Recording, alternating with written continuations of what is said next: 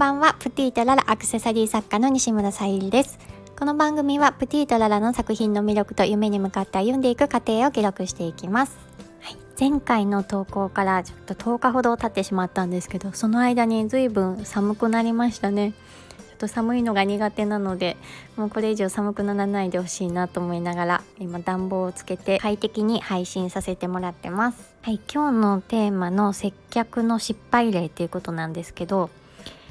えー、私が今日あちょっと接客失敗したなと思ったことほやほやの出来事なんですけど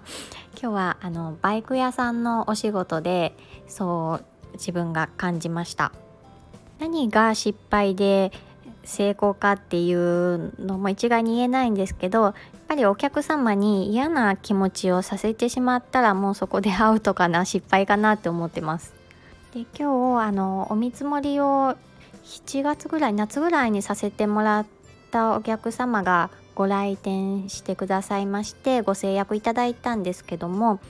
その際に私がそのお客様の接客をしたかどうかっていうのもちょっと記憶になくって、まあ、初めてかなとも思い込んであの商談というかご制約させていただきました。でその中で、まあ、私がした質問による反応を見てあなんか前も私同じようなこと聞いたのかなっていうのと私が今回あの初めて接客します的なもう雰囲気を自分が醸し出していたので、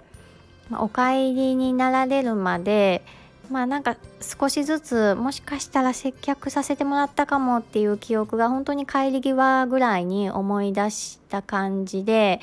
まあ、正直あのしたかどうかもはっきり わからないんですけど初めのそのお見積もりを出した段階で私が接客していたとしたら、まあ、今日あの同じような質問をしたこととうん初めましてのような感じでご挨拶させてもらったことによってもしあのお客様が私のことを覚えてくださってご来店されているのであればあ忘れられているなとかあの時の接客があったからまあここでご制約したいお店だなと思ってもらえたかもしれないのに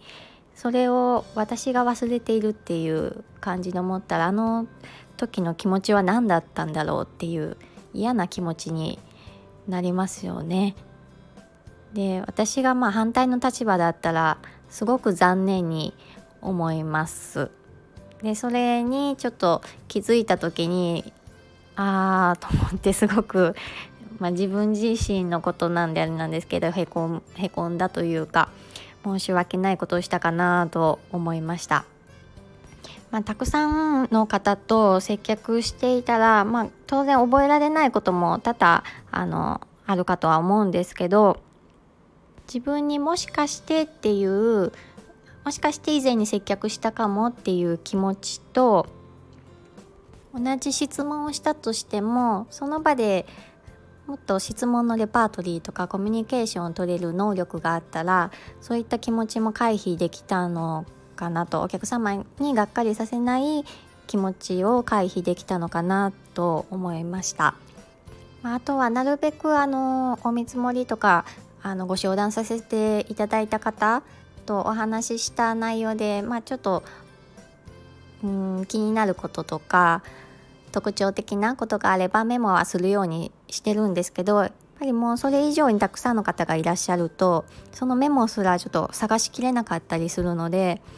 うんまあ、解決策としてはやっぱり質問のレパートリーとかコミュニケーション能力ってもうちょっと高めていかないとなっていうふうに思いました。